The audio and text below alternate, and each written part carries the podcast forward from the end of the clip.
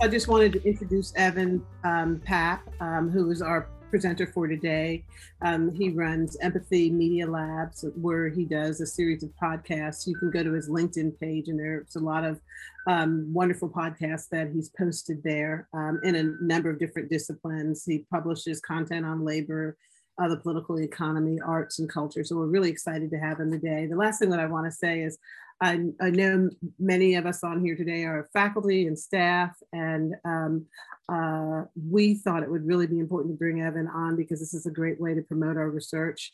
You know, when I started 25 years ago, um, the way you got yourself known was just by publishing as many articles as you could and going to conferences. And now, you know, the podcasts are a way to sort of promote exactly what you're doing, whether you're using it for yourself and to promote your research or you're using it with your students. We are so excited um, to have Evan here today to give us more insight about how to do this work. So thank you for joining. All right. And can everyone see my screen? Okay, cool. Well, thank you, Dr. Dave Vines, and thank you, Joe, for uh, this opportunity. And I want to make this as informative uh, as possible, but also informal. So if you have questions, please ask them as we go uh, you can either raise your hands in the reactions or just stop me and uh, you know turn off the mute button. And uh, we're also going to have time for q&a at the end. This is being recorded and um, at the in the next few days after this presentation we'll provide a streamlined recording that's been edited down for anything that may need to be taken out. Uh, i will also be sharing the slide deck and a couple different resources on starting your own podcast and a podcast checklist as you go about starting it. And the way this is going to be structured, I'm going to introduce myself and then go into why I think podcasting is important, go over some of the feedback from the questionnaire I shared, and then we're going to be going over the podcast production basics. And then at the second half, we're going to be doing a podcast demonstration. So I'll be looking for an interview, uh, someone to volunteer to be interviewed so it can actually show you step by step what it will take to do a podcast. Uh, we've allocated two hours um, with time for questions and discussions. It may not need that much time, but um, if you do need to leave early and if you have questions after the presentation, um, or if you stay for the full presentation, I'm going to be happy to be able to uh, answer any questions. And my email uh, will be made available. And if you just want to have a, a quick check in afterwards, if you are um, going to start a podcast after this. So, with that, who am I? So, my background is in international development. Um, I was in the Peace Corps for three years in rural education and then came to the Mid Atlantic, Washington, D.C. area to do outreach and recruitment and uh, then went to Jamaica for a ambulance equipment training uh, short term uh, project, and then went to school at internet um, at University of Maryland School of Public Policy, focusing on international security, economic policy, and then went into the United States Agency for International Development, doing public affairs, everything from speech writing to internal communications to external communications, congressional work, social media. And um, in 2019, I left uh, the government and started uh, Empathy Media Lab, which is a multi brand publishing house that focuses on political economy, art, culture, and labor. And during that time, I was very interested in doing more domestic work and uh, focusing on film and documentary. And I got connected with the Labor Radio Podcast Network, which is a network with over 150 uh, different podcasters that focus on labor and unions, and uh, been doing a lot of work with them on editing and production. And some of the clients we've been working with, uh, the Gig podcast is focused on algorithmic management. Started with season one on Uber, and this last season that I helped produce is on the care economy and how algorithmic management is kind of the future of work for in so many places. And I also just finished uh, the Labor Link podcast, which is uh, focusing on supply chains and spotlighting labor leaders in Cambodia, Thailand, and Bangladesh. And for me, podcasting has been this tremendous opportunity. It's in some ways changed my life. And I think it can change your life as well. And I, I do see a lot of excitement uh, out there. Uh, you really do find your voice as a communicator by forcing yourself to listen to your own voice, to listen to your mistakes and improve along the process. And you also find yourself connected with a wonderful group of people from every different discipline as you go through it. So I, I'm very excited about podcasting and I'm very excited that you're all joining me today. So, we the media. Now, we all know about we the people, but I got interested in doing media after the Iraq War and the 2008 Wall Street bailout. I saw in some ways that the alternative media was correct on a lot of issues that wasn't being covered by the mainstream media aligned with powerful interests. And we do have this tremendous opportunity to change the media landscape with our own media, our own content that we're putting out there. We're not just passive consumers or passive observers. Uh, we are given this opportunity to actually create content, create media, and change the cultural landscape through the media that we create and the media that we consume. So, in some ways, I look at it as a democratic imperative, a freedom of the press issue. Freedom of thought is constantly under pressure of faceless algorithms. So, I see podcasting as a, another platform that can help us get our media, our ideas, our networks together to help actually make the, the world a better place. On top of that, the knowledge economy is presenting a great opportunity for content creators. It's a huge growth industry to be able to create valuable content for uh, different types of audiences. And as I mentioned, I think everyone should be part of telling the collective cultural story of today and tomorrow. So, why podcast? It's growing. As you can see, uh, this source from Statistica, uh, the research has shown that over 100 million Americans listen at least one podcast each month, and it's growing every day. Now, the barrier of entry of podcasting is very low, but even with this growth, there are still over 600 blogs for every one podcast, and you're able to meet your audience uh, wherever they are, which is really great because people can be multitasking, driving, things like that. So, podcast media consumption by gender. You can see this is from uh, the improv or improved podcast source. And in 2015, only 17% of men and 16% of women listened to podcasts regularly. And now, fast forward to 2022, and it's almost 50% of men and 43% of women listen to podcasts on a regular monthly basis.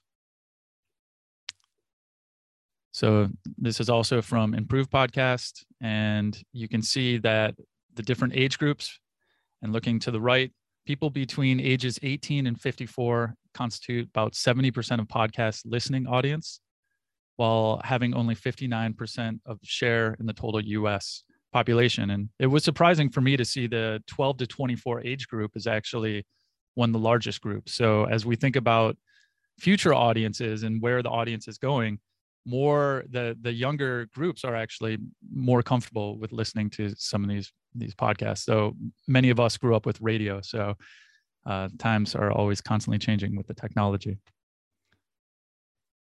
And the audience diversity has been growing. Uh, in some ways it was uh, podcasting early on was more for uh, was consumed more by a white audience and but that's changing right now. There, there's huge growth rates among among non-white podcast listeners, and it's outpacing the growth of white listeners over the past decade.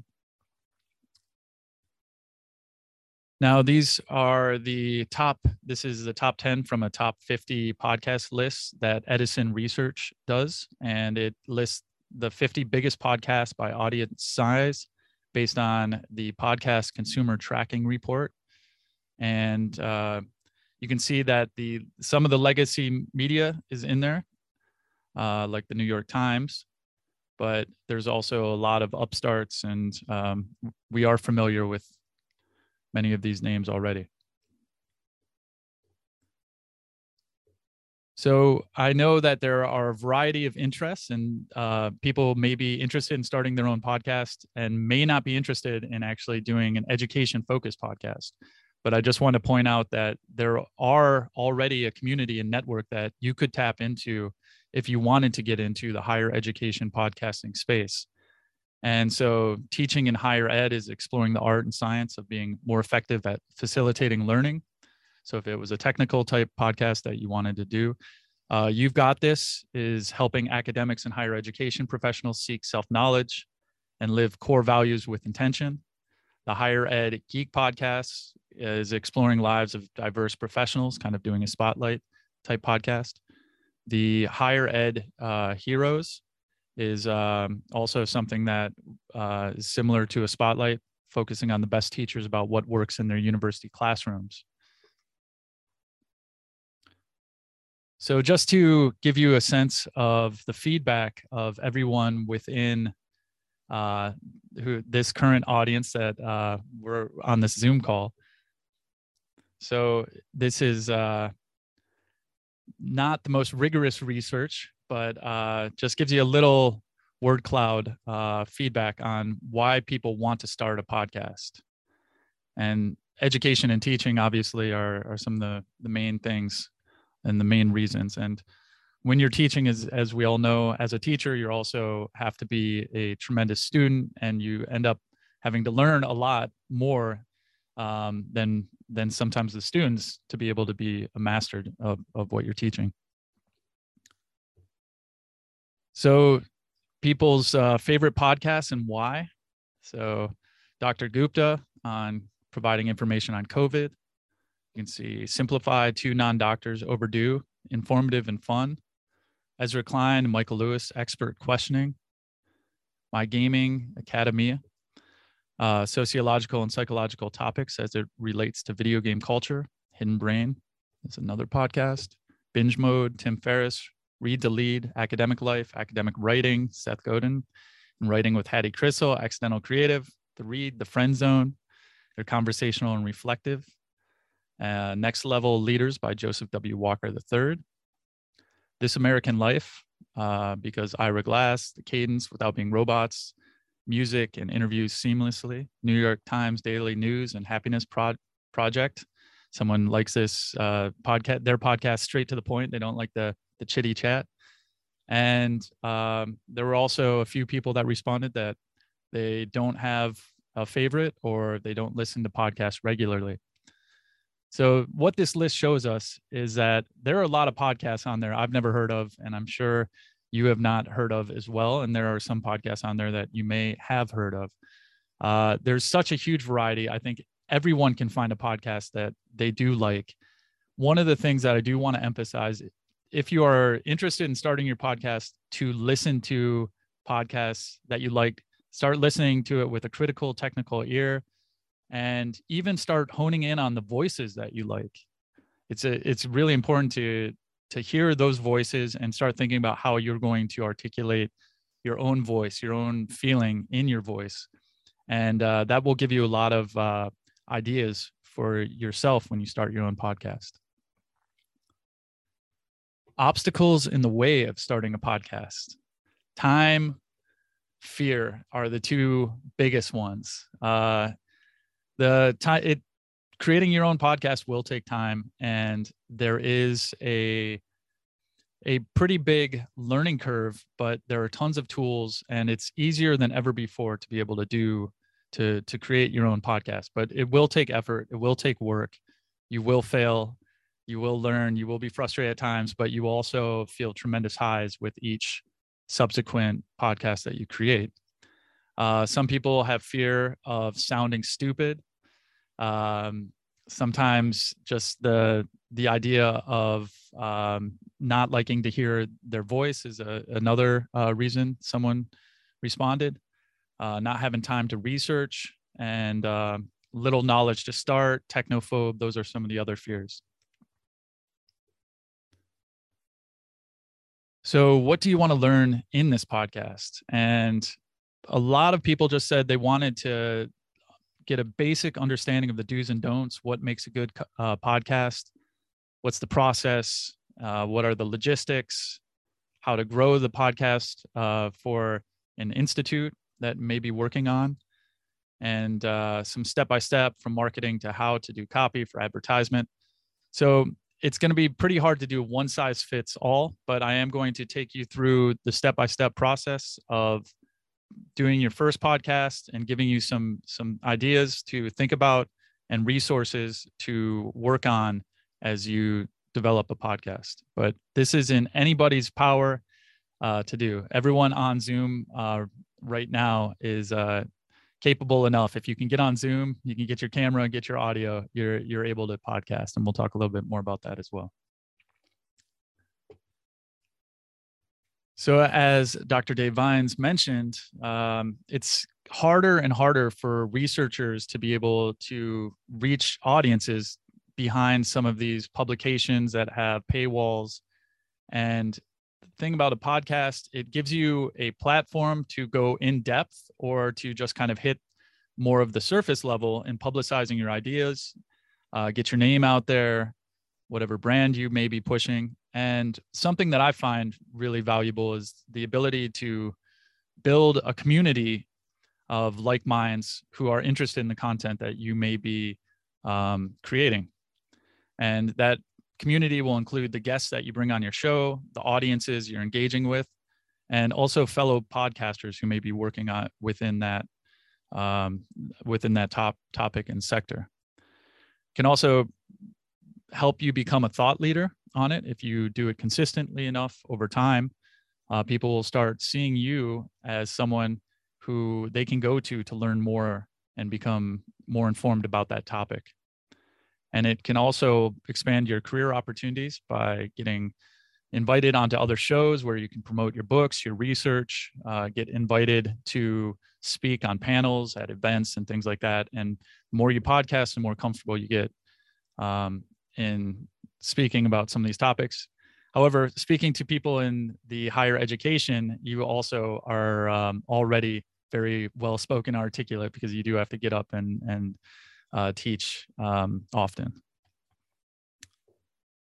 So just once again, uh, we the media is uh, not just us as individuals, but I do want to just emphasize that there is this window of democratization of media, and I do in some ways see it opening on one level, but it could also be closing. This window is not going to be open forever necessarily. Um, looking around, you should look around everyone on this call. This has a potential to start uh, a JHU podcast network uh, and really get your voice out there. And I think in the history of media tools, going back to the printing press, I think it's just incredible. The internet, any individual is able to broadcast to anyone around the world at any time. And that may not always be um, the reality in the future. We see the internet becoming more fragmented.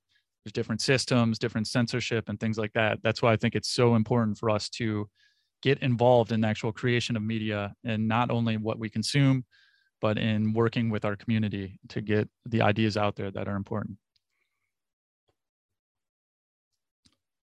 All right. So hopefully everyone has uh, either a notepad in front of them or uh, have a separate window from the Zoom that they can start jotting down some ideas. And uh, even if you're not really set on, hey, I'm, I'm not even sure I want to do this podcast thing yet, um, I, I would ask you, um, we're, we're going to set aside a few minutes uh, and a couple slides forward just to have people write down and brainstorm some ideas so that they can be thinking, cogitating about you know what if they did start this podcast or what what is if you do start this podcast these are some things that you want to start adding notes and it can kind of uh, spur some and and help catalyze uh, your movement into doing more research into launching your podcast.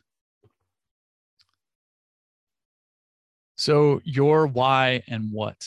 So why do you want to podcast? It's uh there's it's going to be more than one answer. Uh, as mentioned, all the benefits, those could be all the reasons why you want to do it. And the what is what do you want a podcast about? What is the topic? What is this theme? So the because the barrier of entry of podcasting is very low and there's so many different podcasts out there, the more you can focus in on what you want to look at and you find that niche the more um, opportunity and, and more success you'll ultimately find. So uh, I I personally like to go pretty broad and wide in general, and that's why I created a kind of umbrella publishing platform. But I also realize that it's very important to have sub brands that really focus in on different niches. And uh, though it doesn't rhyme, uh, niches are riches, and uh, the more you can get into your niche, the more riches you can find. So, asking who is your audience and why would they be interested in your podcast? Is it uh, just information? Is it you? Is it your voice? Is it your emotion? Is it your passion, your energy? Is it the guests that you're able to bring on? And then thinking about some of the goals of what you hope to do over time. So, over time, I want to have my own brand, my podcast up and running that then translates into X, Y, and Z. Maybe I do want it to become, excuse, excuse me, profitable at some time. And I find it very empowering because you are the creator. This is your content. This is yours to create, and you you need to develop a plan. And um, what is your call to action? Is it hey, read this uh, publication paper, buy this book, um, listen to my next episode that I'm going to be uh, covering this topic or interviewing this guest.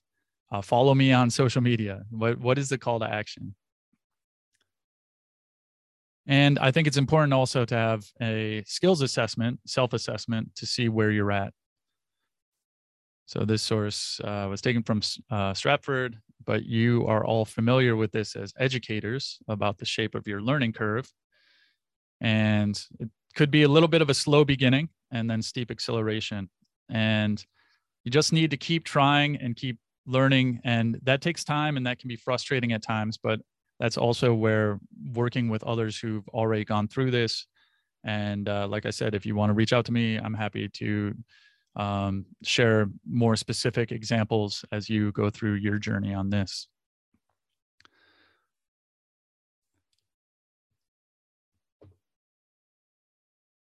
So these are some ideas about what will make your podcast good.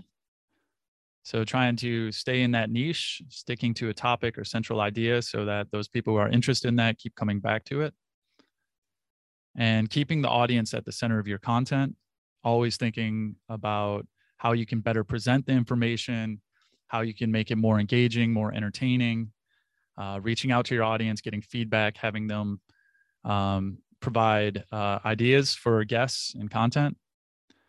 A consistent, a consistent publishing schedule can be very important as well, so that even if you're only starting off once every couple weeks, um, that it tries to go out the same time um, that day, uh, that Thursday, or every Thursday, or every other Thursday. Also, having a consistent format. So, someone who expects to hear their daily news uh, five minute summary podcast, if they are waking up and they suddenly see that's an hour, they're not going to listen to it. So, having a consistent format. Um, if you're starting off, usually uh, we'll we'll go into a little bit of the different times, but having consistent format beginning and middle. And then being passionate about what you're doing it will shine through in your your end product. So it's that's why it's so important to be um, interested in the topic and in your niche. So podcast to length and this gives you a little bit of a view of different podcast timing. Um, this is coming from the Improved podcast uh, as a source. And so if you only have one format of all episodes, try to keep them the same length. And as you're looking at it, you usually want to the the the sweet spot is 15 to 40 minutes.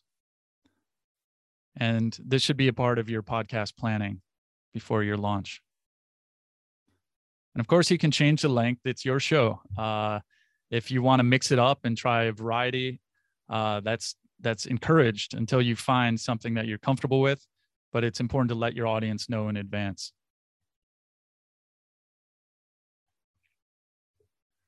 Also, what's your format going to be? Is it going to be an interview style? Uh, I find this to be one of the easiest ways to start a podcast because you're um, able to kind of rely on your guest to bring in new information that you may not have. Of course, you have to do your due diligence and research, and we're going to get into that. Uh, the solo host monologue is where you, as educators and publishers and writers and researchers, you may want to go this route where you're actually talking about your research and um, really kind of focusing on that. Getting into the co hosting uh, can be um, a really great thing if you have chemistry with that person and if you both have the same level of commitment which can be really hard sometimes to find that person with the same level of commitment. Uh, but that that is also an option.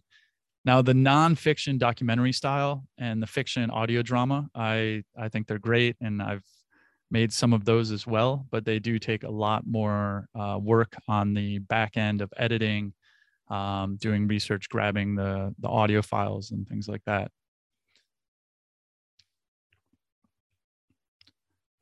All right, so you are the creator and you're, it's important for you to develop a plan. And uh, the next slide is going to just, uh, we're going to take a couple minutes to think about what your theme, topic, maybe even the podcast name would be. And nothing is settled, of course, we're not, we're not going to publish today, but what would your ideal length publishing schedule and just to get the mind uh, working on this.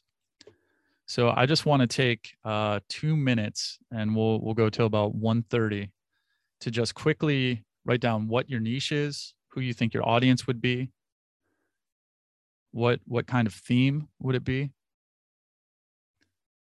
and having some of your first episodes first uh, topic ep- topical episodes and guests uh, having that kind of brainstorm. Who would you like to have on your podcast? Maybe they're big name guests that it will take a while for you to build up, um, build up your own kind of content uh, streams so that a bigger guest will say, "Hey, I, I do want to go on that." Uh, sometimes it's hard to get big name guests if you're just uh, starting out. And then your format, name of your podcast, and what would be a comfortable publishing schedule based on your current uh, life? and what are some of the skills you think you need? All right. So hopefully everyone has, uh, you know, just kind of getting those gears moving. Now, when you come out of this, and if you hopefully are hyped about, hey, I'm I'm gonna do this. I'm gonna, you know, what the hell? We only live once. I'm gonna actually do this podcasting thing you want to start talking about it to people. You've I, I cannot emphasize this enough. Uh, you want to talk about your you know this is the topic i want to focus on. This is some of the first episodes. Talk to your friends talk to your neighbors talk to anyone who will listen and uh, say hey what, what do you think about this? And most people are going to be really excited to give feedback. Uh, there's going to be haters out there too you got to get you got to get that thick skin too when they're just like ah oh, there's too many podcasts out there. Why do you want to do it? But all that being said you want to reach out and start start really manifesting this in your own mind that you're going to do this. And the more you can get feedback from others that will actually help in um, help guide you in finding what your niche will be and uh, help with that that launch. And then at the same time you through that process, you can meet other people who may be interested in starting their own podcast and you can form a, a community that way that is going to be really important because podcasting can be a very lonely endeavor, especially in these times of COVID where we're oftentimes very isolated and on Zoom all the time. It's really important finding networks and creating networks. The Labor Radio Podcast Network has uh, been a great resource for me and everyone in it. We have weekly meetings where we bring on guests. We talk about different ways to uh, get better at podcasting, everything from distribution to finding your voice. Um, and then within that, we're also amplifying and uh, doing things on social media that uh, really help promote and market uh, everyone's podcast. So if you are someone who's going to get into labor or labor issues in higher education or something like that, uh, please let me know. And uh, be happy to uh, see if it would be a good fit as well to get on something like the Labor Radio Podcast Network. All right. So we are transitioning now to going into some of the production basics. Now, this is going to be um, pretty high. Like we're, we're going to go through everything that you need to start a podcast. Uh, there is no end in learning. There are people who go to sound engineering school. There are people who have been podcasting and make it look super easy and have been doing it for 20 years and are still learning constantly. And so, it, like I said, this is kind of a, a lifelong passion once you start getting into it. So, the main tools microphone and some type of software to help with recording, to help with editing, and then helping with distribution. And but everyone on this call you're using Zoom, you have a decent enough computer, you all have microphones, you all have cameras. Technically, just with the the computer you have, uh, if you're close enough to the microphone on your laptop or your desktop, and if it's a decent enough microphone, you can start doing uh, podcasts without any of this gear that I'm going to go over. However, uh, the gear is highly recommended. Now I'm looking at uh, affordable uh, gear myself. I don't have an unlimited budget by any means. So this is just one example, the Samson Q2U. That's what I'm using right now. I have an extra one right here, has an on off switch. And you can see under here, it has an XLR cable. It has a USB over here, and then it has a headphone. So my current setup right now is headphones into the microphone and a USB going into the computer, and then just making sure the audio settings for my computer are able to pick this up. The XLR is something that you have these type of uh, cords. It comes with the pack. An XLR is something where you're going to need an audio interface so something like the Focusrite Scarlett, you know, that's two channel. I, I have a, a four channel um, Scarlett right there. So if I wanted to have four different microphones going in, recording at the same time with four different channels, I could do it that way. But that is more advanced than you need. Just something simple with a microphone like this that can go straight into your computer and this podcasting pack, as you can see, the top left uh, image gives you this little pop filter, as you see right here, goes over the microphone, and a little tripod right here. So the only issue with the, the tripod on your table, so if I was going to have a tripod that is sitting on the table and I'm also typing or hitting the table or anything like that, it will pick up sound. So that's why so many people have something like this, a boom arm, and you can get ones for less than fifty dollars uh, online. The Blue Compass one is for about ninety dollars. And then having a good pair of headphones can be useful. Uh, something that can go over your ears so you can really ensure that you're hearing sound. But I've uh, I've done very streamlined film production, documentary making, podcasting. You really money should not be a barrier. I'm I think anyone can um, like I said, you're we're all on the computer right now. You can do it the way it is. Money should not be a barrier from you for you podcasting. If you need to just use the headphones that you have, can use that. And I'm to go into what is also a very popular microphone. It's the Blue Yeti mic, which we have right here. And that's this is a hundred dollars. And you can get the bundle for 150, which gives you the boom arm, the pop filter, and headphones. The reason why so many people like the Yeti, it doesn't have the XLR, but you can see that it has the USB plug-in right here and headphones that can go right into there and that USB can go right into your computer. And it also gives you many different types of recording uh, options. So if I'm just recording by myself, it has the setting back here, the cardioid mode, and you can kind of see on the right side of the image that you have stereo mode and the omni, omnidirectional mode, depending on if you're trying to capture ambient sounds along with your voice. And the bidirectional is pretty cool too, which gives you the option if you're interviewing somebody, you could just use this one mic and put it between you two and start working that way. It also has the mute uh, button. It's kind of hard to see with the black. Um, it has the just the the uh, volume for your headphones. Has the patterns back here, and then this gain function so that um, if you have this in between you as you're recording, you can turn this gain up and it will record louder onto your recording software.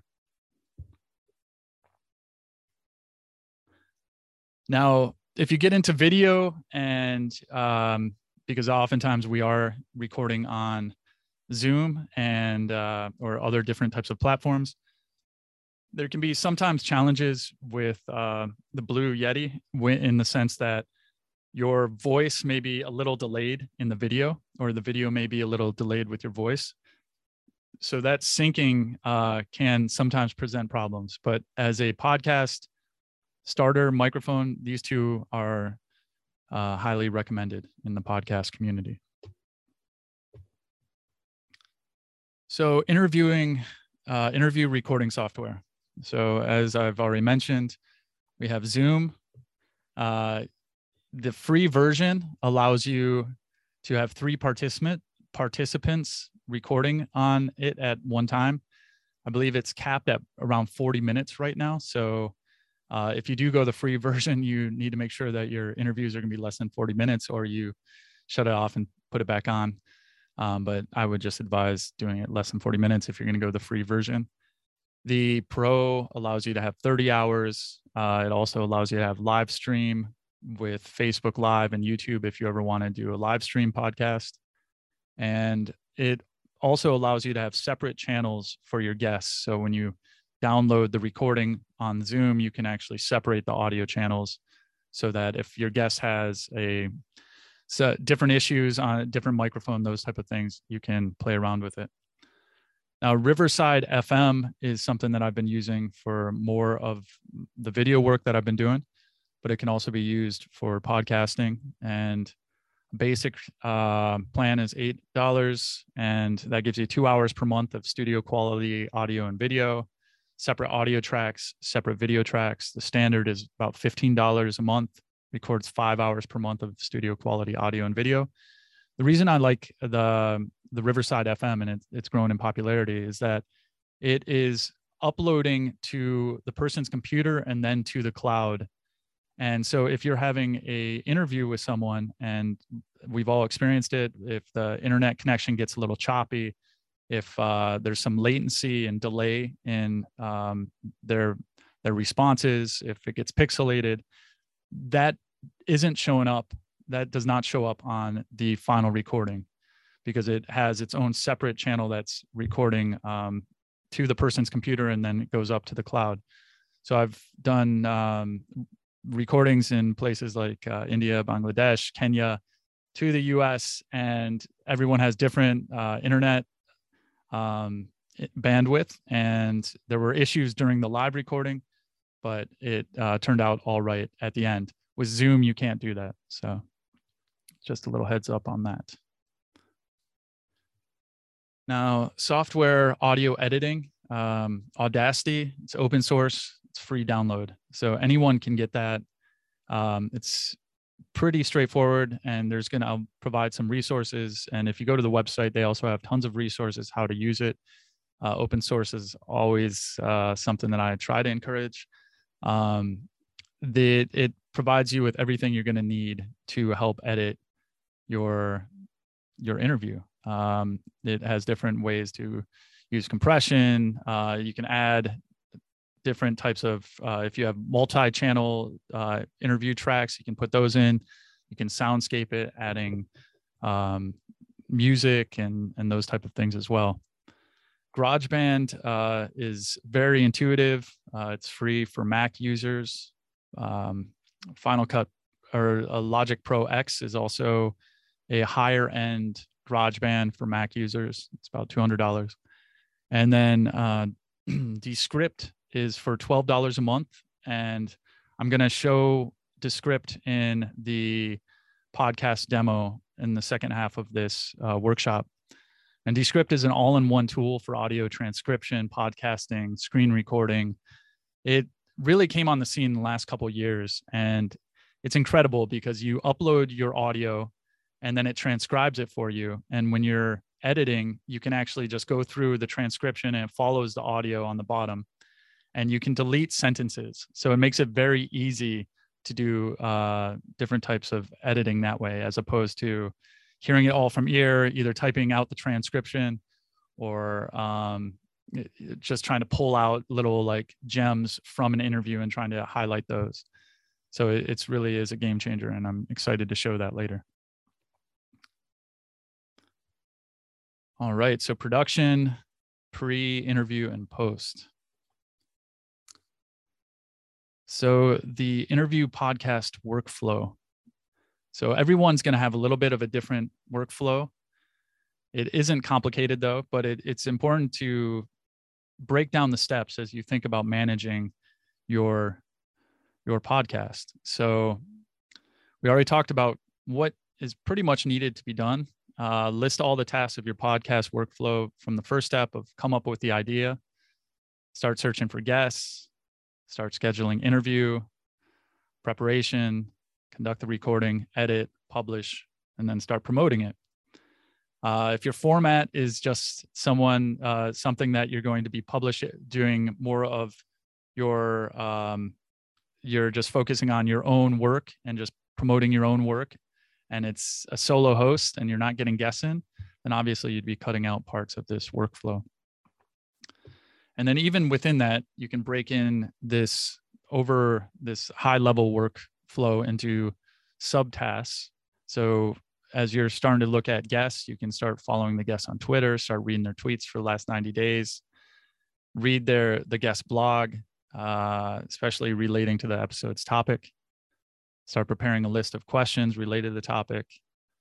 Uh, send the questions to the guests and um, develop that rapport with the guest and make sure that they're on time and those type of things.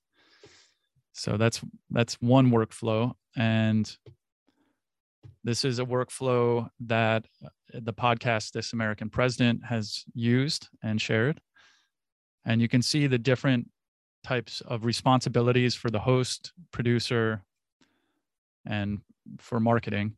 And oftentimes, this is you're going to be doing this all by yourself. Uh, and if you get good enough and you start making money, then you can start hiring out. Or if you join, you started up uh, this podcast with someone else to to get it moving. But just pre-production, research, write, title, description, production, record, you have the intro, outro. Want to make sure that you're not using any copyrighted material, of course. And then post production, editing, getting the the soundscape and the music, and then the mastering, making sure the levels are uh, auto leveled and, and making sure that both people sound pretty good. And then we'll discuss the distribution, having your RSS feed going out to different podcasts uh, hosts. You know, having a website will be important in the, the medium term. Coming up with like shorter little audiograms. If you have a 30, 60 minute interview and you just want to put out little 15 second clips or 30 second clips that can get people more interested in the work that you're doing. And Patreon is one way to try to get some funding of audience that like your work and are willing to put anything from two to twenty dollars a month or more. And social media will we will talk about. Uh, everyone's on it. It's important to have a social media presence and create a podcast uh, identity and brand within that social media. But the email list is also um, more direct marketing. Of course, we have so much. I'm, I'm on so many lists. So much goes in my spam, but I still, um, I still obviously receive a lot of that uh, and there there's different ways even now with like text marketing but that can be a little dicey too because people can be pretty annoyed uh, if you're someone like me who's signed up to a bunch of text alerts i'm getting texts all the time uh, which can be sometimes frustrating so that's the final product for this uh, for the last uh, workflow.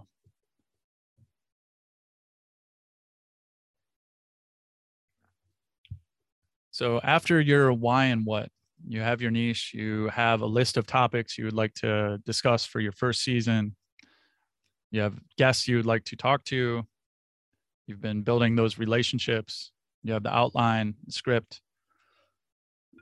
you want to make sure that where you're recording is also somewhere that's going to be quiet, that you are comfortable. It's kind of your space that um, you can kind of shut the world out and that is where you're not going to have distractions especially during the interview but even during your setup and those um, those moments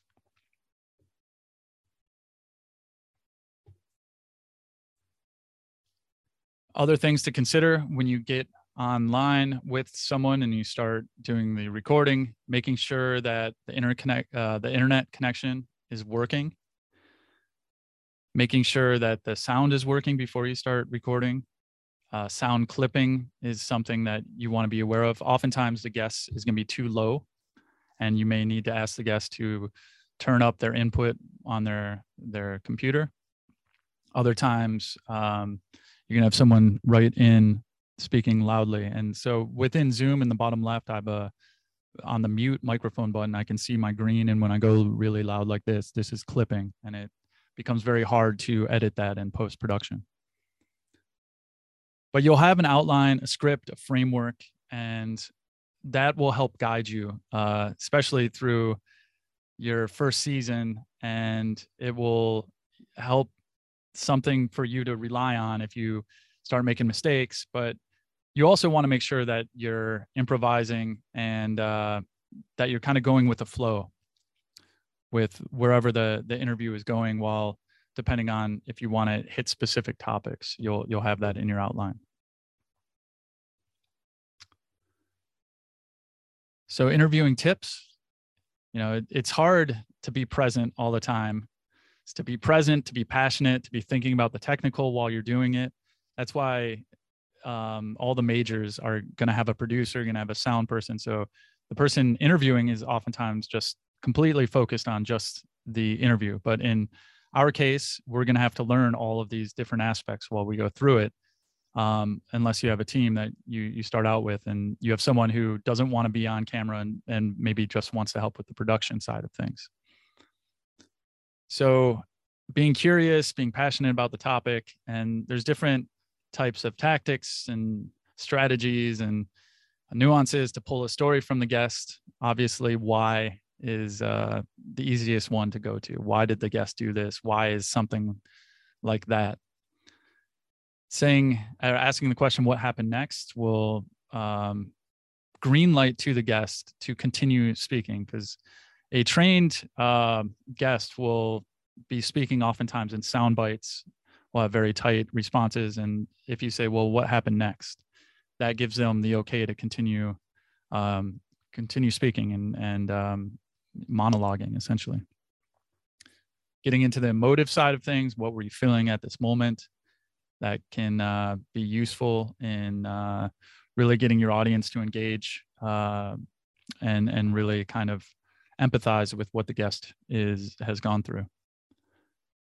And if you want the guest to continue speaking without saying what happened next, you know, the mirroring is very important. So I went to the store. You went to the store. you know, you just mirror the question back, and being comfortable with that that uh, silence is something that you will learn to love in podcasting and, and interviewing techniques. More you can kind of create those those silence uh, spaces, the guests are oftentimes going to get uncomfortable and can, going to continue wanting to fill that empty space with talking about something.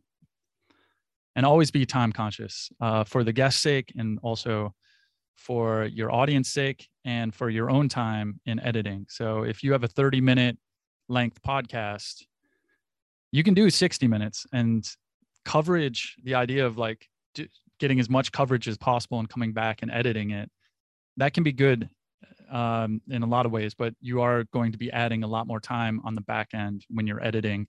And um, if that is something that prevents you from getting your podcast out it's going to slow down your momentum and it could eventually become an obstacle that prevents you from continuing this endeavor.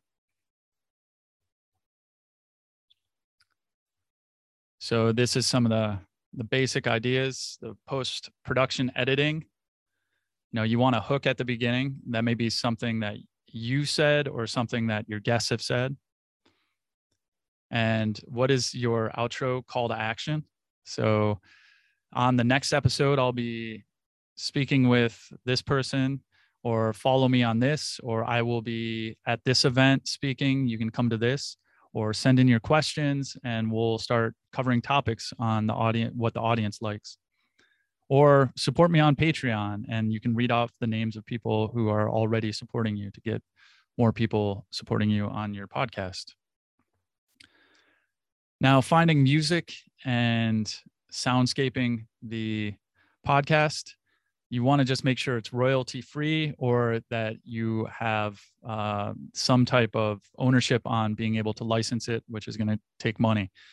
Uh, I will on the, the the demo show you where even on YouTube there's a bunch of free music that you can download, and so we'll we'll go into some of that royalty free.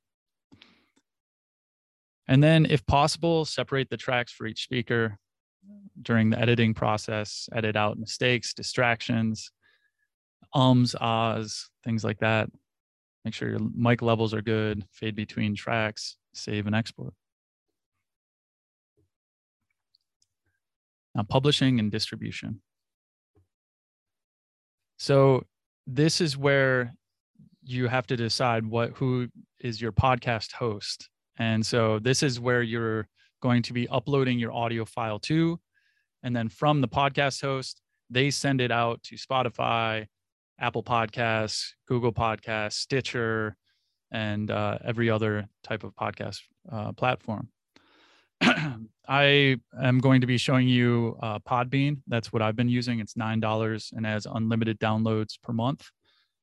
Anchor FM is free, and I've also used that as well. It's it's a I mean, free is a great option. There are some uh, podcasters will say, well, you know, Anchor doesn't have all the bells and whistles you'd normally like. Uh, and you do give give up some access to your stats, and they have um, being a free model that uh, hasn't made that much profit. There could be issues in the long run of using something like Anchor. But that all being said, I think Anchor FM is is still really great. Now, Buzzsprout is a little more expensive, but they help with a lot of other things with social media promotion. And uh, you can see it starts at free. And a lot of these that will start with free will then try to upsell you down the line. They'll give you a three month free um, little trial membership, and then it'll start charging afterwards after you have your RSS feed and you have everything kind of up and running. And for $24 a month, you get up to 12 hours of podcasting just get a glass of water.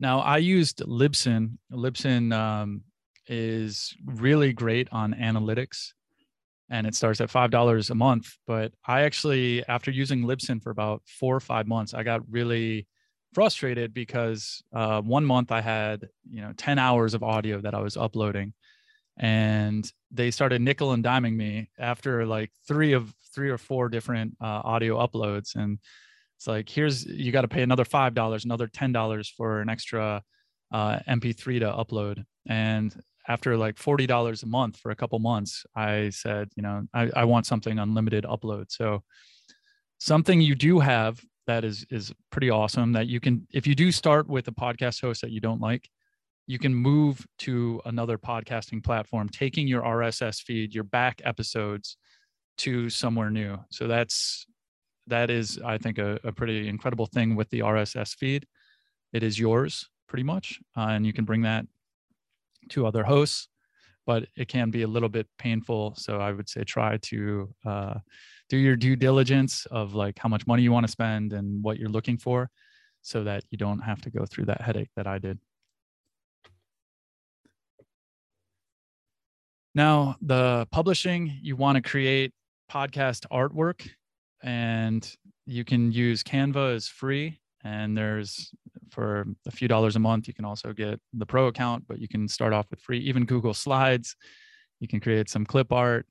You can hire a graphic designer on upwork or fiverr and um, you want this podcast artwork to be something that really engages your your listeners that can be found because when people are looking at podcasts if they're just coming to your podcast organically they're going to look at the title and the artwork and that's going to be what sells most people. Unless you've reached out directly or they've seen you through social media or, or if you've been on another show. So you're going to need your podcast artwork for your actual brand and then each show you're going to want to add and upload a different type of image that will also show up uh, having a catchy title and description figuring out what category it is. And then, all right, you finalize it.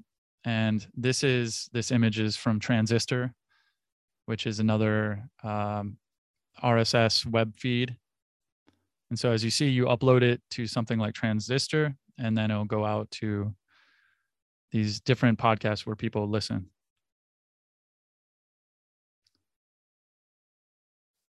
And I will be going through this uh, very shortly here.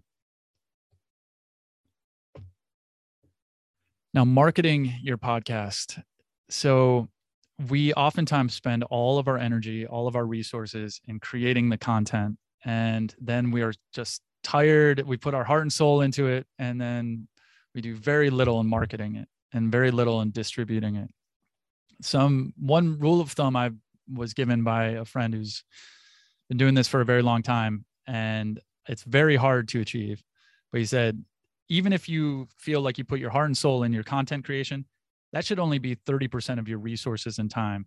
The other 70% should be on distribution. When there are people releasing films and things like that, they have huge budgets on distribution. Sometimes that is um, almost equal to the the budget of the actual production. So you want to think about the distribution. Having a website can be useful and you can upload your RSS feed. There are free websites for a few dollars a month. You can have your own URL web address for your website.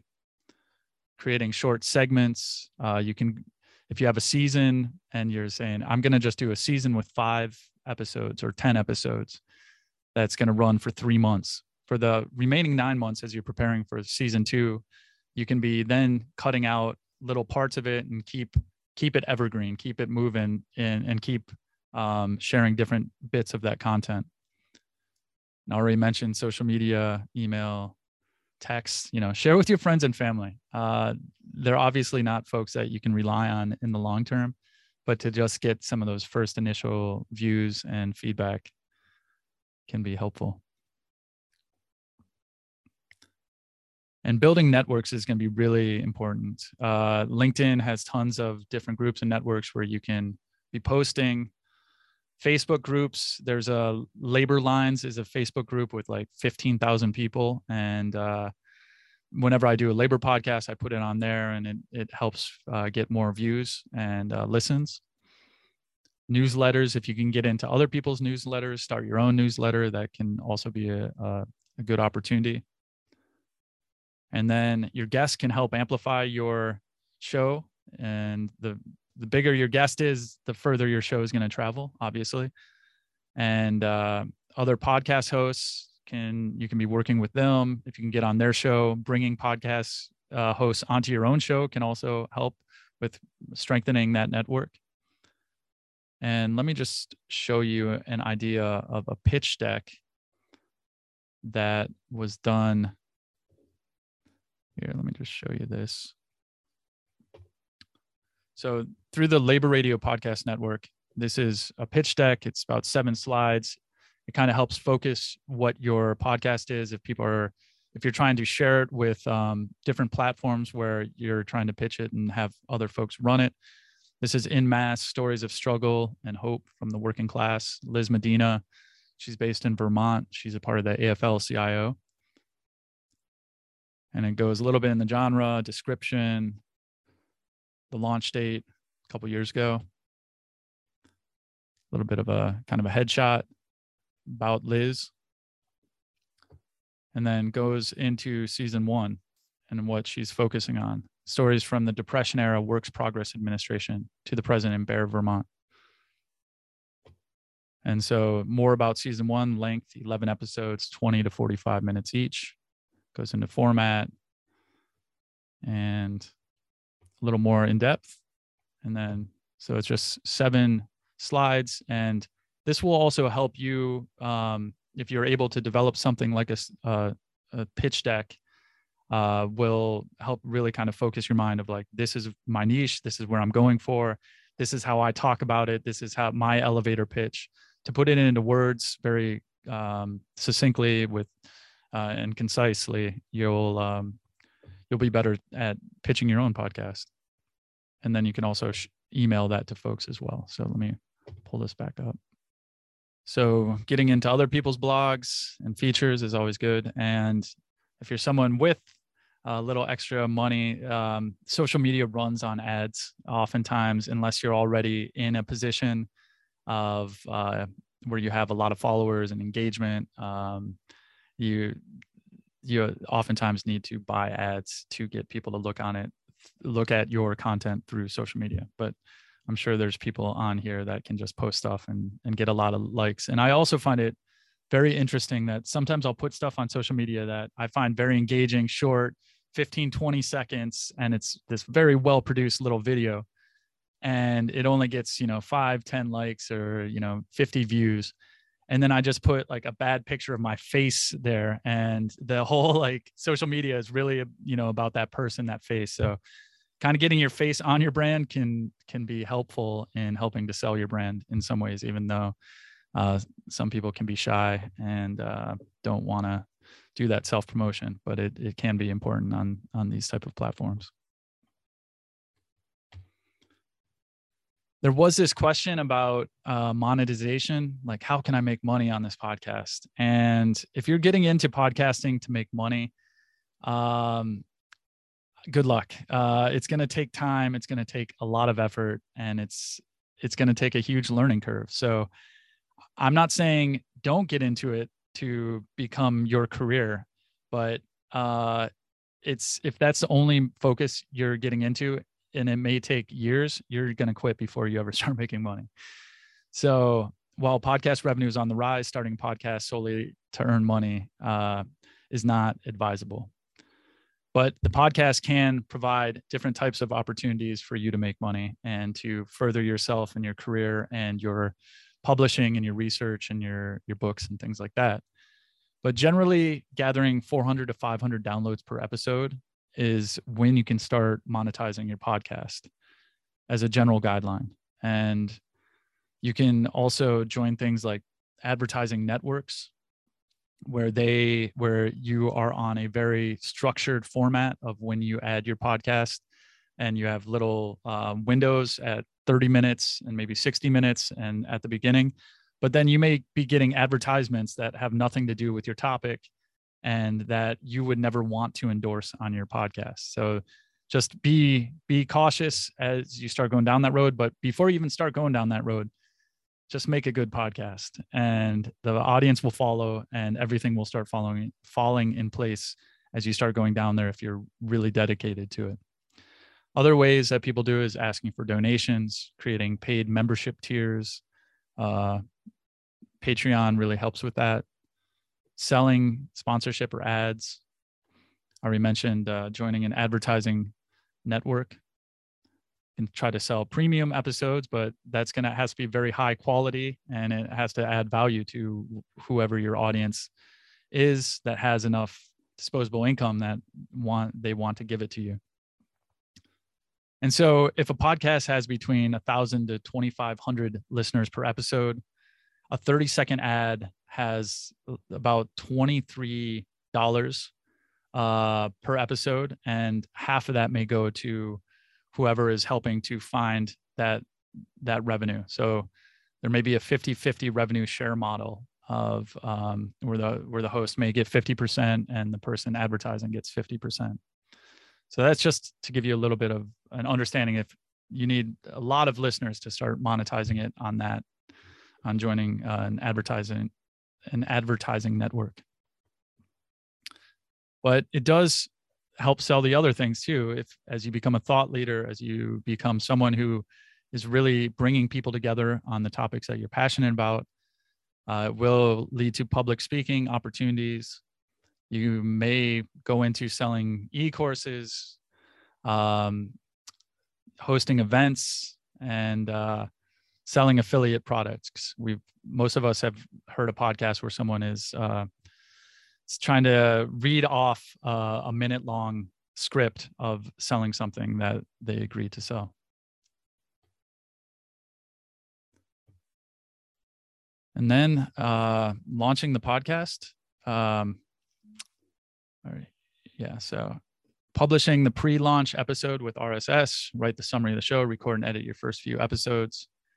You can start with creating a waiting list saying that we are launching on this specific date and try to have a few episodes uh, already lined up.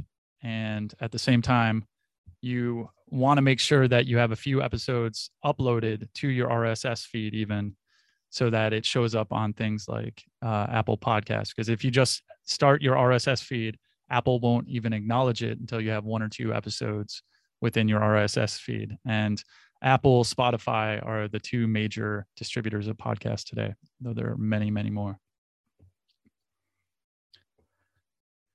And it's always good to try to evaluate and track where you are um, looking at the data within your website on the podcast platforms on your social email open rates those type of things. But build up over your season engage your audience ask for feedback maybe even if people have time for providing some input of what they would like to see. And fail forward. Uh, use failure to find success. So you need to be ready to take risks and we can't hold ourselves back from the fear of failing. And to fail forward is just by just by doing it, you'll learn trying something new and you are empowered through just a simple act of doing something you're afraid of doing. And over time, if this is something that you're interested in doing, you'll continue to do it and it will become a part of you. All right. So uh, we have about a little less than 50 minutes if we're going to go the full two hours. And uh, I'm about to do the podcast demonstration, but I just want to take a um, couple minute break and uh, see if anyone has any questions and if someone needs to run to the restroom or something like that. And if not, then I also need a volunteer uh, who I can do a demo interview with. So let me know if you are willing to be a volunteer.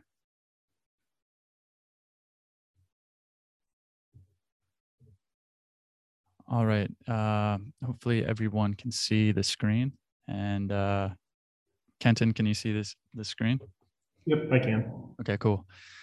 All right. So I want to do a podcast interview about doing a demo podcast and kind of do this meta thing with Johns Hopkins School of Education. And uh, so that's the idea.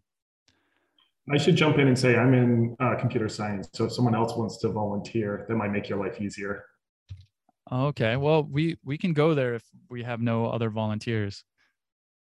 Is there is there anyone who wants to interview or uh, volunteer from School of Education?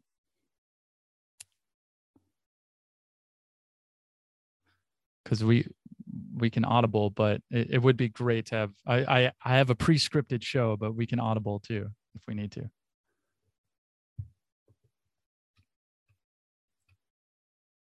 I'm happy to volunteer if you need someone from the School of Ed. All right, let's. Ken, I really appreciate your volunteering, and uh, Dr. Day Vines. That Oh, Call me Norma. You got to call me. Okay. All right. All right. I will. All right. Okay. So found my guest and so do some pre-production, start doing some research on Johns Hopkins School of Education.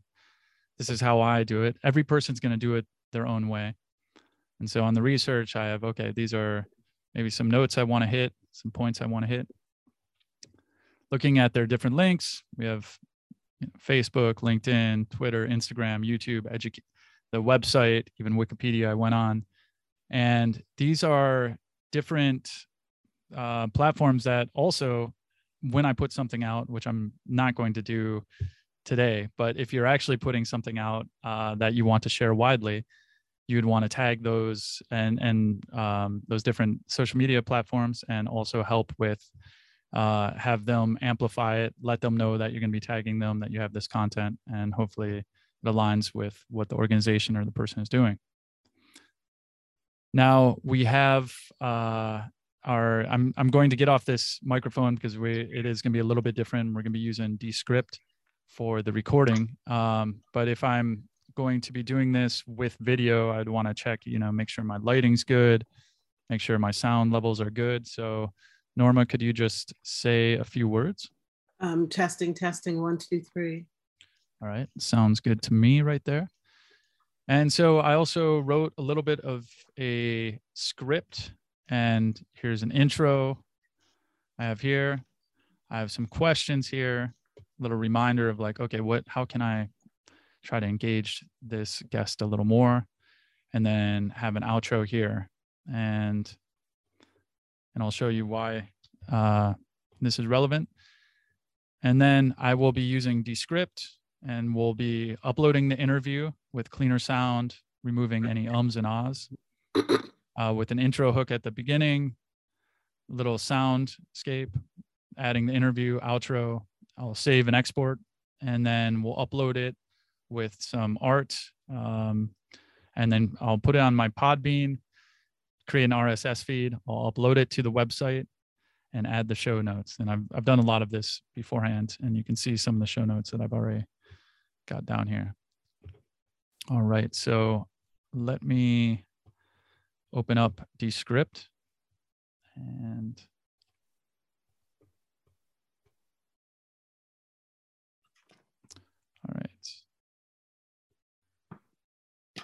Now, this is why I am highly recommending if you have the $15 a month and if this is something that uh, you're very interested in doing with podcasting, this is one of the most incredible software uh, that I've I've ever seen in in my editing career.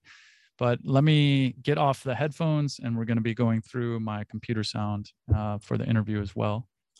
All right, so there may be a little bit of a feedback, but here we are, and as you can see, you have two lines here. On the first line here, actually, let me I'm still, you can still see the screen all right with uh, Descript, Norma? Okay. Yes. Cool.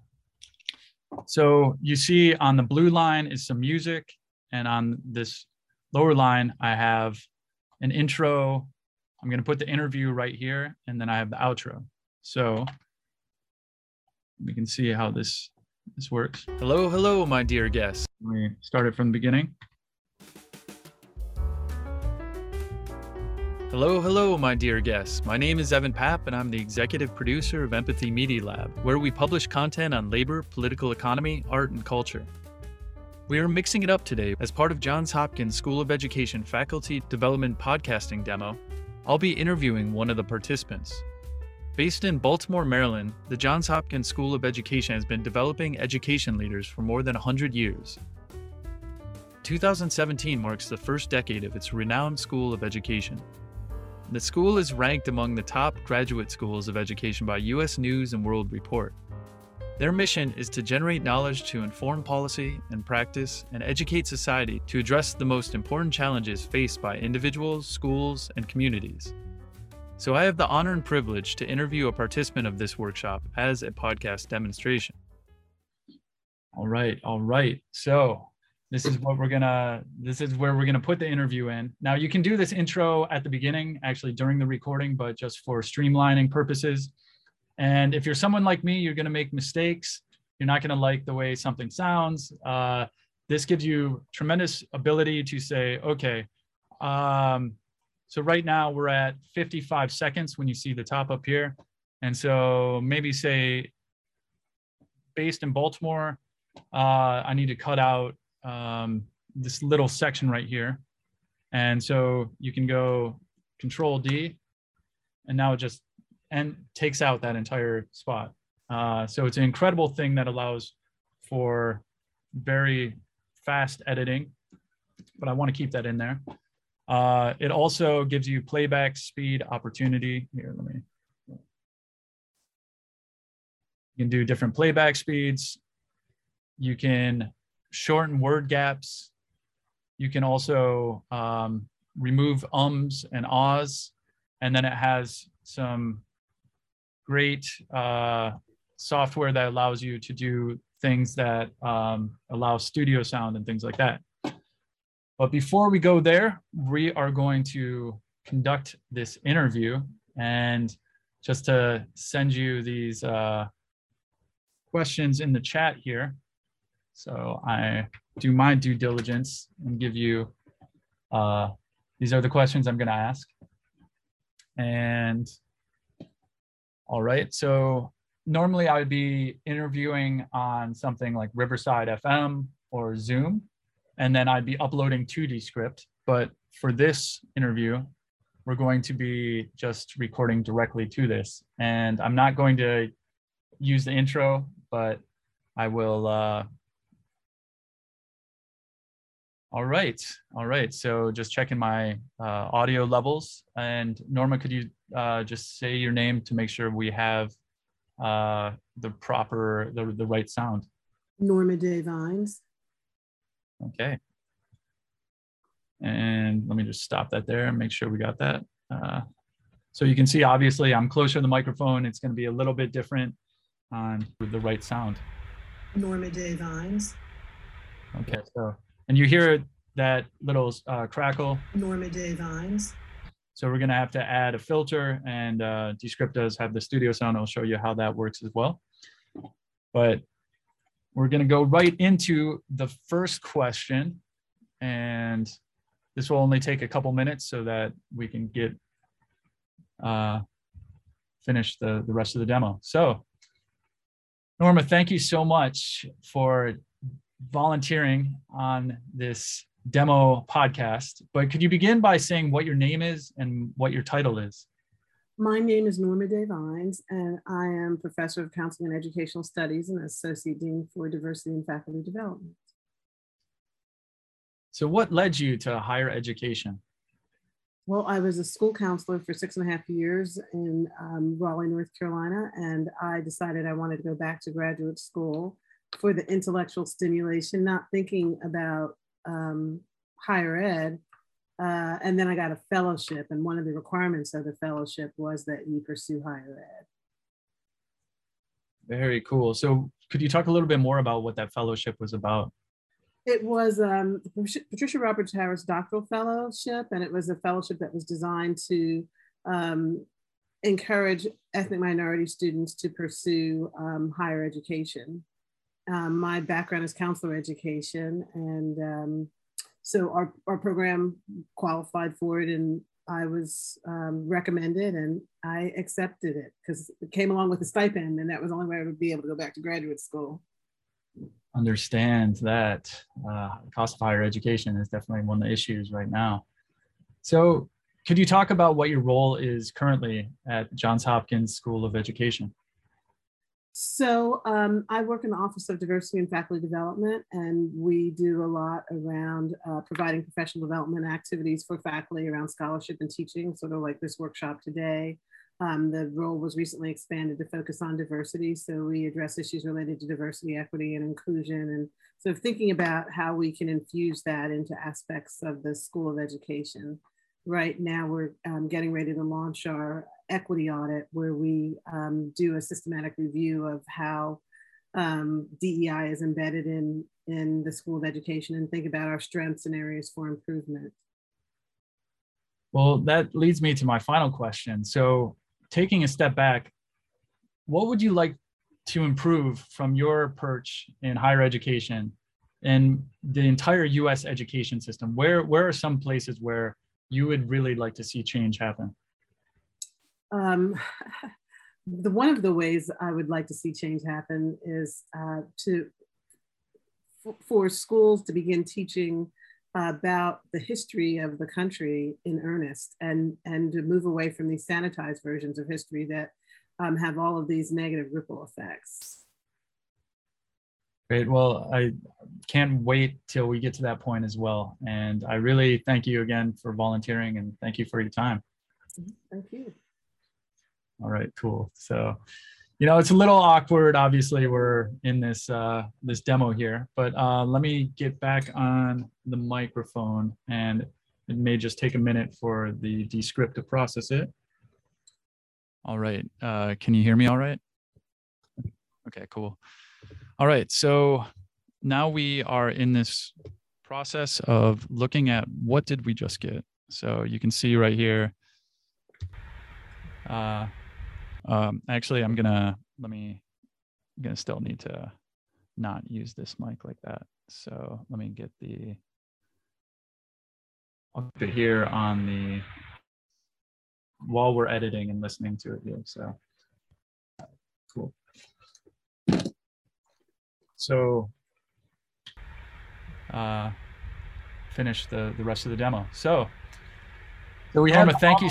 So can look at that. You can say remove filler words right here. So you hit that, sees all the ums and ahs. My speech is rife with it. So you can go right here and apply to all. And you see in the bottom right, it's just cleaning it up for me right there.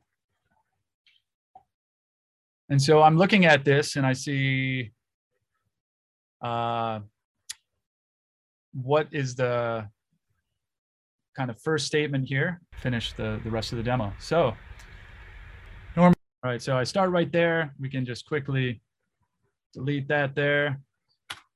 Norma, thank you so much for volunteering on this demo podcast. But could you begin by saying what your name is and what your title is? All right. So I just for my own um, review, let me just keep myself like what where I'm speaking. And my name is Norma Day Vines, and I am professor of counseling. And let me just quickly also just show you the. I'll add this as this is going on as well. Um, so right here is studio sound. So it's gonna clean it up just with the press of a button. And this would normally take sound engineers trying to get the hiss of the fan on my computer quiet and all that other things. Very, very challenging to do, but everything with the AI. So you can see in the bottom right, applying studio sound, that may take a minute. So Norma, thank you. We'll get right there. My name is Norma Day Vines, and I am professor of counseling education studies in this. So you can hear that the studio sound just took effect. So what led you to higher education? So here, that's where I'm at again. We'll just kind of get there. Well, I was a school counselor for six and a half years in North Carolina, and I decided I wanted to go back to graduate school. All right, so she's very articulate. We'll kind of just move ahead for the point of this. So where am I again? So I work in the office. So here I am again on this next question. There's not a whole lot to take out of it here. Faculty around scholarship and teaching. So, like this workshop today, the room was recently expanded to focus on diversity. So, we address issues related to diversity, equity, and inclusion. And you can hear also though that there's a little bit of a it, the studio sound makes it um, kind of almost overproduces it, but that also is because we're recording it uh, the way we have. So keep going on. Um, so, so you can see there. What, well, that leads me to my final question. So taking a step back. All right. So where are you? Someplace where you would really like to see change happen? All right, so that's me here. And for whatever reason, change happened. One of the ways. So it, it kind of jumped right there as it took out an um and ah that I, I may have done. So you can also add a little one second gap right there. Change happen. One of the ways I would like to see change happen is to for schools to begin teaching. So if you're like, okay, that we all do this, change happen is you can just say, okay, let's take out that two. And so get that four right there. Happen is for schools to begin teaching about the history of the country in earnest and and to move away from these sanitized versions of history that have all of these negative ripple effects. Great. Well, I can't wait till we get to that point as well. And I really thank you again for volunteering and thank you for your time. All right. Cool. Okay. So just take that little part out there. That's me there. And now we are going to take this file and I'm going to copy and paste it. So copy podcast demo all right, we got this here. Let me move this interview right here, paste it. And you can see it was pasted right here. Let me add a little gap there.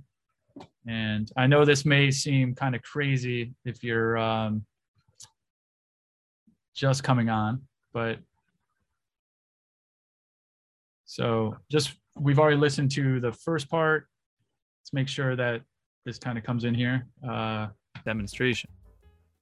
Norma, thank you so much for. So, so it's a little hot in there. Um, you can do auto level and clip on here as well, where it, the auto level kind of tries to meet where the rest of the, the audio is. And that's just a right click on Descript. Your name is and what your title is. My name is Norma Day Vines, and I am professor of counseling education studies and associate dean for diversity, impact, and development. And so just another thing to consider if you're editing, you can see on this um, timeline right here, I'm much hotter over here on the left.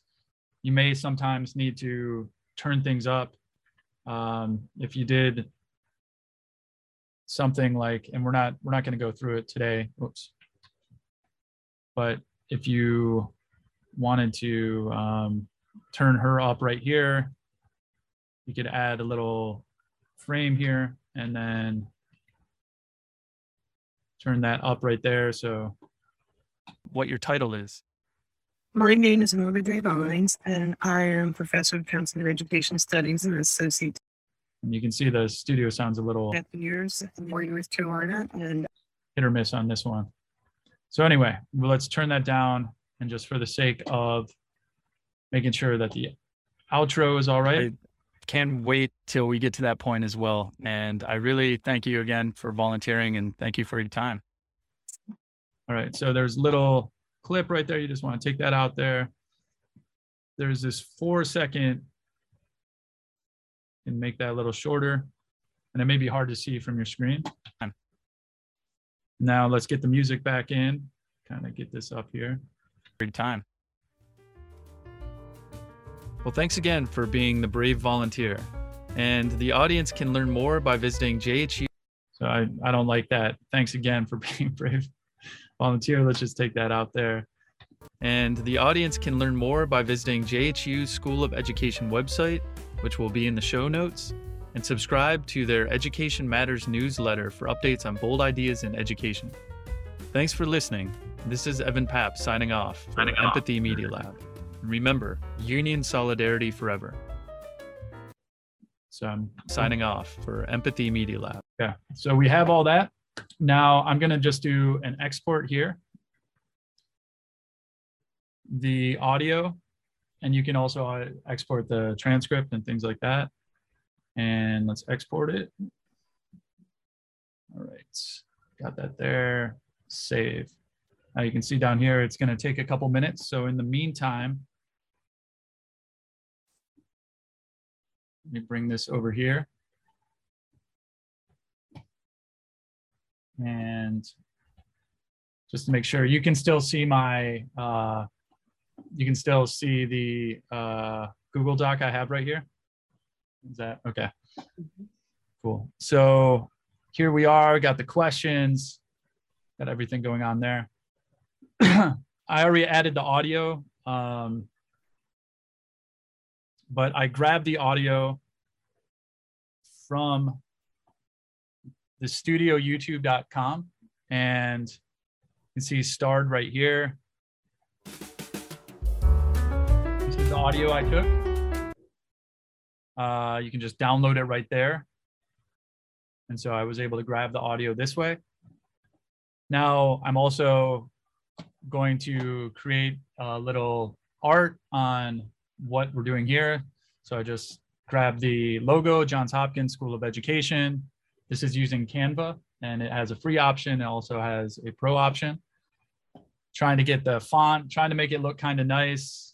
Colors are a little bit off, but um, you know, this is we're this is not going out uh, permanently or anything like that. So got Canva.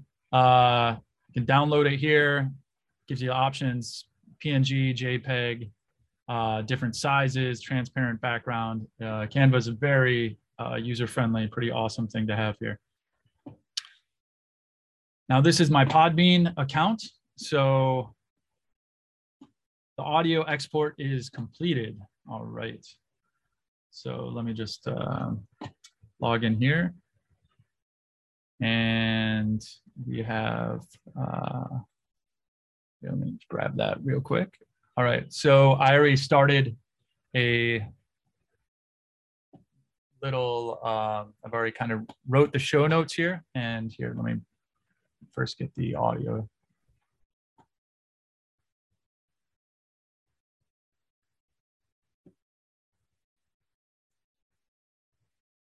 All right, so here we have the podcast demo.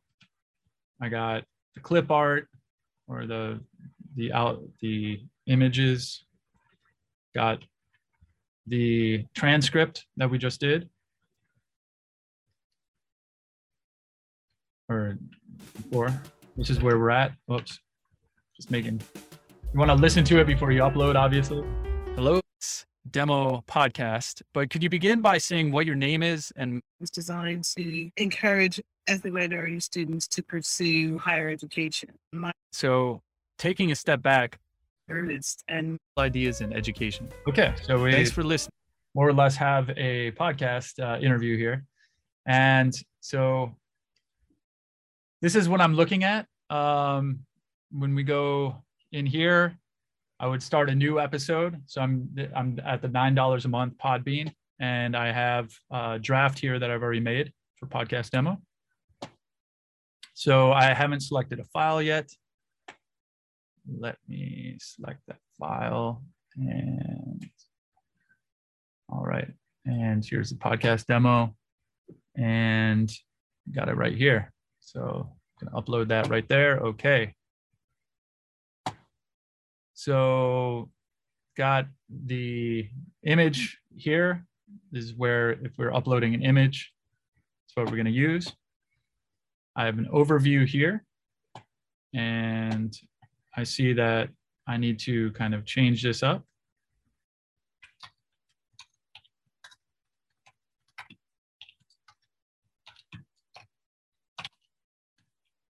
Uh, and then just add a little bit about what this podcast is going to be about.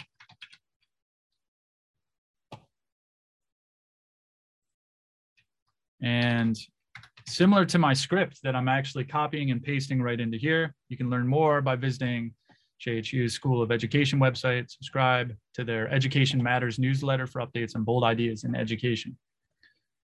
And then some additional links and some different hashtags here. All right, so we have everything we need. Now, if I was doing add time slots, you can actually add pre-roll, mid-roll, post-roll, and say season number, episode number, but I'm not worrying about anything like that. But I am, I don't want this to go out to my channels right now because it is a demo. So I'm turning off all of that and I'm going to publish it now.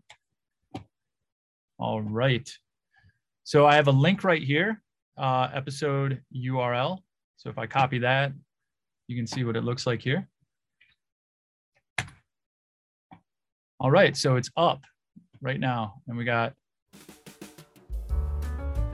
knowledge to classify Pretty perch easy enough and but i want to embed this on my website so this is a embeddable player. This is the widget code. And i kind of set it up here. You have the the art here. So i'm going to copy this iframe go to my wix page which i've already obviously uh been it up. So let me just update here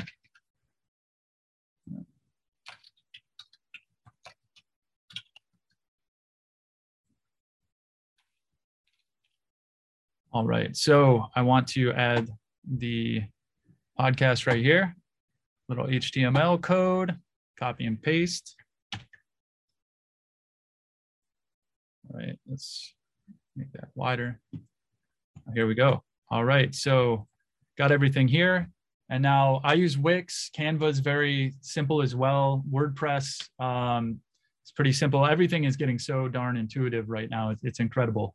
Uh, to get more bells and whistles and features, you, you know, you do need to spend about $10 a month for a website nowadays. All right, so I go in here, look at the settings, can add additional info on SEO, what the URL will be.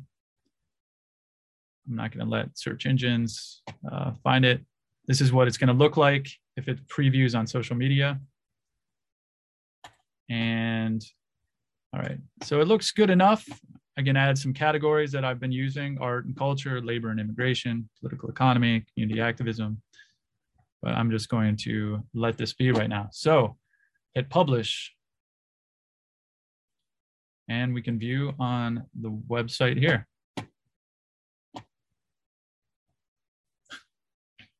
And I'll put it in the chat there. And now, uh, Norma, I will only leave this up for a, a little while longer, so we don't have to uh, have this uh, necessarily public. But if anyone wants to look at the links, that is there. And you'd want to be tagging and then adding this social media. I'd be tagging Johns Hopkins uh, JHU uh, School of Education. I would be sharing it with Norma, having her try to share it with her very large LinkedIn group and uh, following, and try to get more eyes and ears on this short podcast. So that right there, um, kind of going through the checklist, have the show notes, export, upload, and then distribution. And I could even share it with friends and family and and um, followers who may not um, get everything that I, I put up. So, all right. I'm gonna move this over here and move this back here. And we are getting to the end of the workshop. And let me just change, get my headphones in. All right. I think, can you hear me all right now with this? Okay. Cool. All right. So, as I mentioned, I will be sharing the slide deck and a video of the recording and also provide uh, additional resources to follow up on a little bit of a checklist as you're going through to start your own podcast. And um, I'm also available. So, uh, you know, things kind of ebb and flow, and uh, the next couple weeks are going to be a little crazy for me, but I'm happy to connect with folks if you have additional questions and if this is something that you are interested in pursuing. So, with that though, I do want to um, really open it up. Uh, I've been speaking for almost an hour and 45 minutes here. So, are there any questions, comments? I know it's a lot to digest, but as you can see too, we were able to um, to really kind of go through the full process in a very short amount of time. So it's not impossible. It's it's very easy. It takes it takes some time getting used to, and um, for myself too, I don't think there will ever be a point where I'm like, okay, I'm done learning. you know, I'm a couple hundred episodes and audio files in. I think by time I get to a thousand, I'll be a, a true master. But even then, I'll, I'll continue um, continue learning. So, and yeah, thanks for for the comments as well. So, any questions, comments, or should we leave it at that? Um, I had a quick one. What happens? So I saw that you were able to upload through Podbean to like YouTube, right? Which is a video platform, at least that's how I think of it, right? What sort of differences happen there, especially with like Descript or something? If you're editing out parts of audio or removing things around, how's that going to affect anything that's uploaded to YouTube? Or is it just kind of like a black, you're just doing audio? Yeah, so uh, YouTube and different types of um, uh, podcast uh, distribution platforms have different types of uh, settings. So the YouTube will oftentimes use, and it's it's kind of weird because with Podbean at my level, I'm allowed to put out like four different per month. Uh, if I so the first four audios that I check YouTube, it will go to YouTube with the the the art that I put on to the file. And what we did with within um, the the Descript and that we exported that's pretty much what's going to be showing up on pod, on YouTube with an image of um, what we added to Podbean. Does that answer your question? Yes, it does. Thanks. Okay, cool.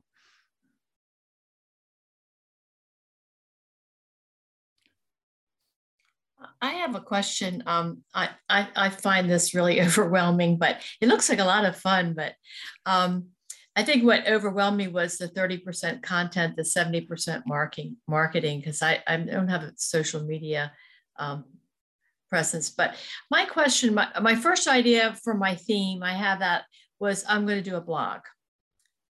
And then um, I'm thinking uh, a podcast. So do you just want to comment on blog versus con uh, podcast? Because I, I did want to have an interview uh, format. I, I think they complement each other incredibly well. And mm-hmm. I think um, you, you should do both. And I, the blog will also help formulate kind of the parameters of your podcast. Or if you do a mm-hmm. podcast, that can help really kind of write the blog as well. If you're doing a Q&A and you're kind of pulling the mm-hmm. transcript out of it and highlighting uh, your, your guest work and maybe the work that you've been doing um, in a similar vein with that of your guest. So I think the more different, as they say, the more different touches you can have with your audience, um, from whether it's the writing and also the audio, the more engagement you can have for different types of audiences of how they process and get their media. Um, so I, I, I think that's great. And don't let the 70 30 thing um, prevent you from starting. That is, um, I, I totally agree. It's overwhelming. And for myself too, I'm guilty of oftentimes you know putting my heart and soul and like being very um, just tired and having to move to the next project to try to distribute it and that's also where um, if you're able to get affiliation with getting john uh, johns hopkins school of education they have a comms team maybe you want to kind of work with them beforehand and say hey this is something i'm going into and what what is the best way to do this so that um, i can be highlighting the school while also not necessarily representing the school with my personal views but that you can also help with the amplifying of it. And you i'm sure you'll you'll get some great uh, feedback for that. Thank you